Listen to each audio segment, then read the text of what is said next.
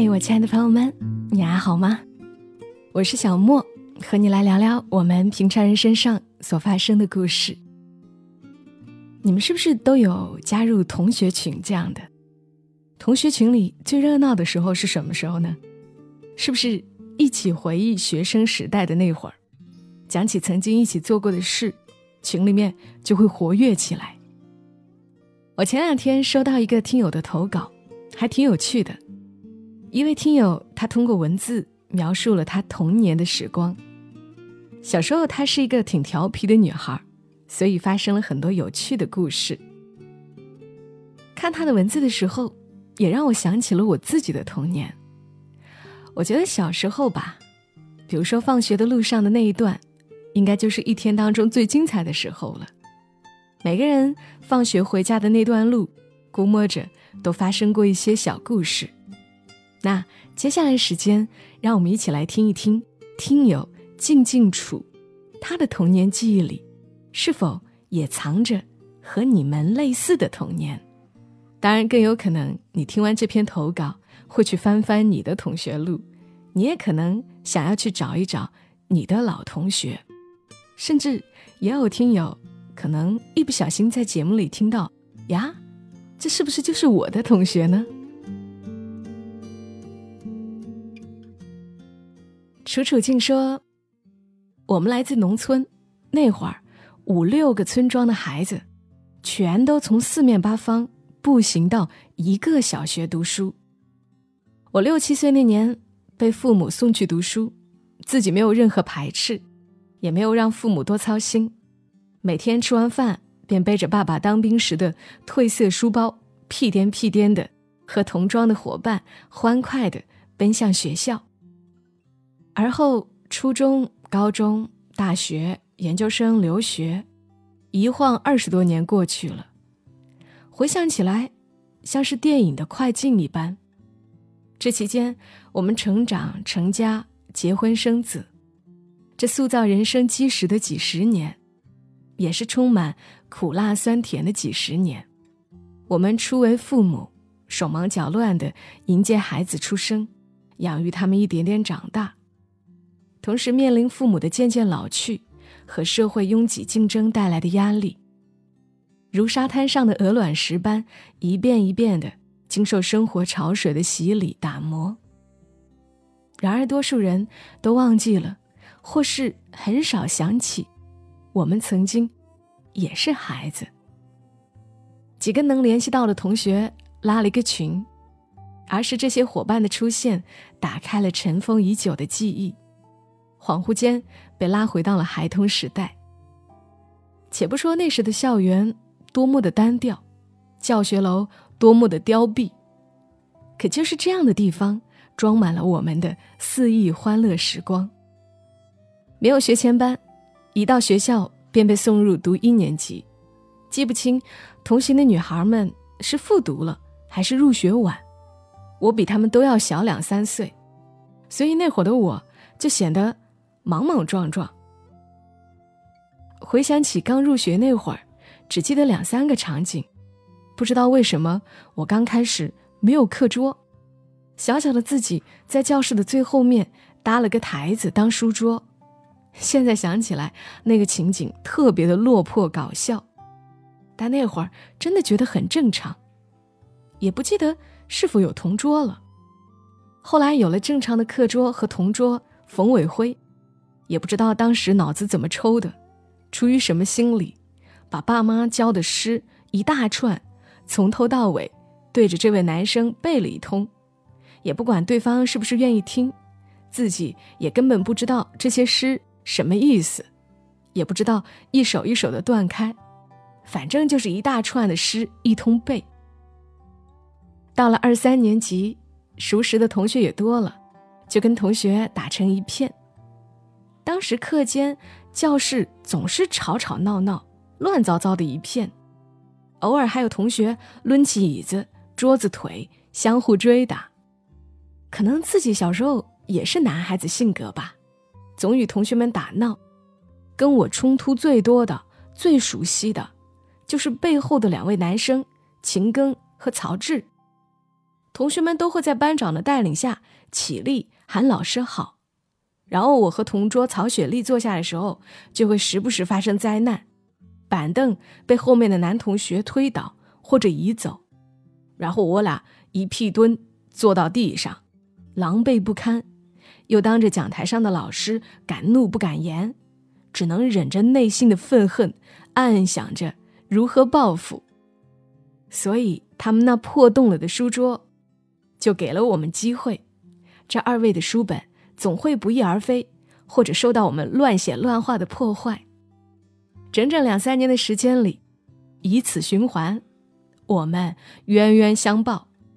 以此引发的比较大的事件之一，就是我和曹志约架。一次放学后，等所有同学都走完，我们俩就拉开了打架的架势。他还跳上了他们破旧的书桌，指着我。一怒之下，我摇晃了一下他们的书桌，没想到这个摇摇欲坠的书桌根本撑不住他，就给摔了下来。当时也把我吓了一跳，幸而都没有事儿。最终可能是在曹雪莉的劝导下，暂时言欢。另一次便是被秦庚牵狗威吓。因为上下学路要经过他们村庄，某次放学的路上，就见他牵着自家的体型硕大的狗追赶我们。虽然那会儿的我天不怕地不怕，但那次真的有被吓到。说到冲突，因为放学一路回家的缘故，与曹庄的同学也是摩擦不断，直接导致有天上学路上，看到一路上的小树枝都被挂上了纸条。上面写着“楚海燕卖鸡蛋，走着走着抬头看，前面有家客栈”等等，真的，一路上的小树枝上都被挂上了这样的小纸条，又被气到。可是直到后面都不知道这个纸条是谁写的，因为跟同路回去的三四个男生，曹文、曹令、曹建峰、曹志，我们都有过冲突，我也不知道该找谁发火。后来也就不了了之了。现在我也不记得曹建峰的名字，我到底有没有记错？不止本班同学，与高年级男生也是有打架的。我们一群女生跳绳或是跳皮筋，被高年级的男生捣乱，其他女孩子们都不敢上前。我又发挥了天不怕地不怕的天性，与他们打了起来。虽然对方是两位比我大、比我高的男生。我当时的架势也不在输的，回想起来，那时的成绩好坏真的不在意，也记不得了。真心在意的，反而会是这些在当时摩擦不断的同学们。然后记忆犹新的就是自己糗事不断。上下学的小路两边都是田野，到了春天，麦田里绿油油的一大片一大片。某天突发奇想，同小伙伴赵真、赵梅心一路上推推搡搡，把对方推倒在麦田里，自己也会被推倒在麦田里。倒下的瞬间特别爽，而现在想想，破坏性多大呀！那么多麦苗被我们扑倒了一片片，然后就被大人抓到训斥了。如果不从大路走去学校，还有一条顺着河岸的路可以去学校。我和小伙伴赵真经常从这条路去，觉得更有趣。有段时间，我俩还会特意在河岸边多看会书，等到预备铃响起，再跑去学校。我们在河岸的坡面上用树枝刨出一个椅子形，屁股坐的、脚凳的都有。有一天特别背。正看着书，我的书包咕噜噜滚到河里了。如果书没了，可就惨了，整个学期的所有书都在里面呢。赵真和我着急忙慌地奔下去捞我的书包，而这时他的几本书也跟着滚了下来，幸好都被我们打捞上来了。可是我所有的书都湿漉漉的了，因为距离上课还有一段时间。我们俩就把所有湿的书摊在岸上，书包挂在树枝上晒。那场景应该特别像唐僧师徒通天河畔晒经书。我们的校园只有一个花坛和两排高大的梧桐树。有一年的植树节，学校组织学生从家里带了农具种冬青，我的同学们都带了类似铁锹之类的工具，女孩子们带的都是比较小巧的工具。也不知道是我爸妈咋想的，还是我咋想的。只有我一个带了像叉子一样的农具，非常重。从此，我落下了一个外号“三叉子”。一个女孩子落下这样一个外号，当时又恼又怒，又不能奈他们何。四五年级到了有点羞涩懵懂的年纪，对一起嬉嬉闹闹的同学们也渐渐有了不舍。女生之间就会相互邀请对方放学后去自己的村庄，因为每个村庄都有好几位女孩子在同一个班级。偶尔某天放学，猝不及防的自己可能就会被哪个村子里的同学拉了过去。刚开始是抗拒的，但是真的到了对方家里做客后，又甜蜜无比。一群女孩一整个晚上都在一起叽叽喳喳。那种感觉既陌生又兴奋。我那会儿去过张庄、张凤英、李相、张玲的村子，也去过赵建林的家。我自我觉得性格还是比较的率性纯真。有一天被一位同学造谣，说我给另一位同学写了情书，还是说另一位同学给我写了情书，记不得清了。反正这事儿对当时的我来说。像是一件天大的事儿。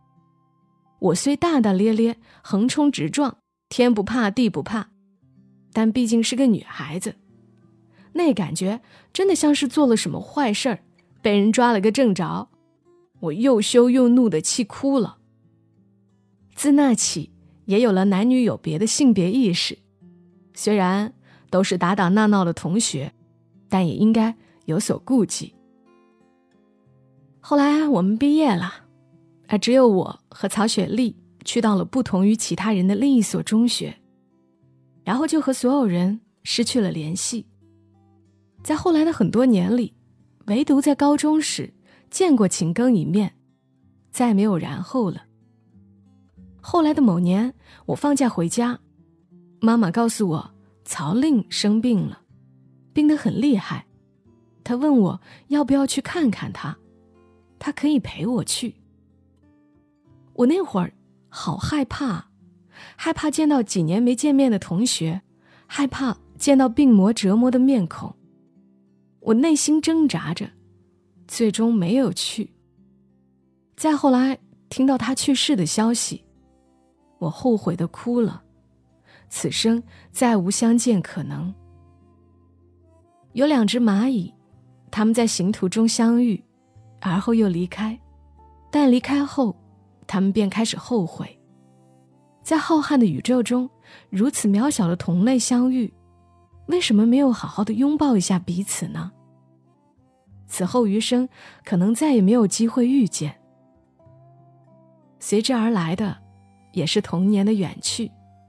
之后的岁月里，便再无天真无虑而言。经历了奶奶爷爷的相继离世。我渐渐的，也尖封了内心，收起了肆无忌惮。生活的淬炼捶打，让我们褪去了天真童稚，多了人情练达和种种无奈。可是谁的内心又何尝不是一直住着一个小男孩、小女孩呢？我们不幸中的幸运是，我们拥有那样的时光，肆意追打、嬉闹。心里的那一个个小小的剪影，可爱至极。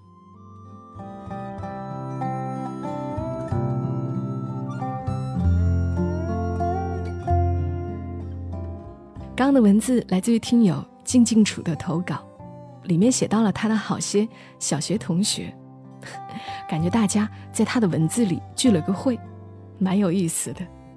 而正在听节目的你们呢，你还记得？你的那些小学同学的名字吗？我发现我已经记不得几个了。那你的童年里又发生过什么难忘的故事吗？那些有趣的、出糗的，或者感动的，欢迎在节目评论区里留言。我是小莫，谢谢你听到我，祝你夜好眠。小莫在深圳，和你说晚安。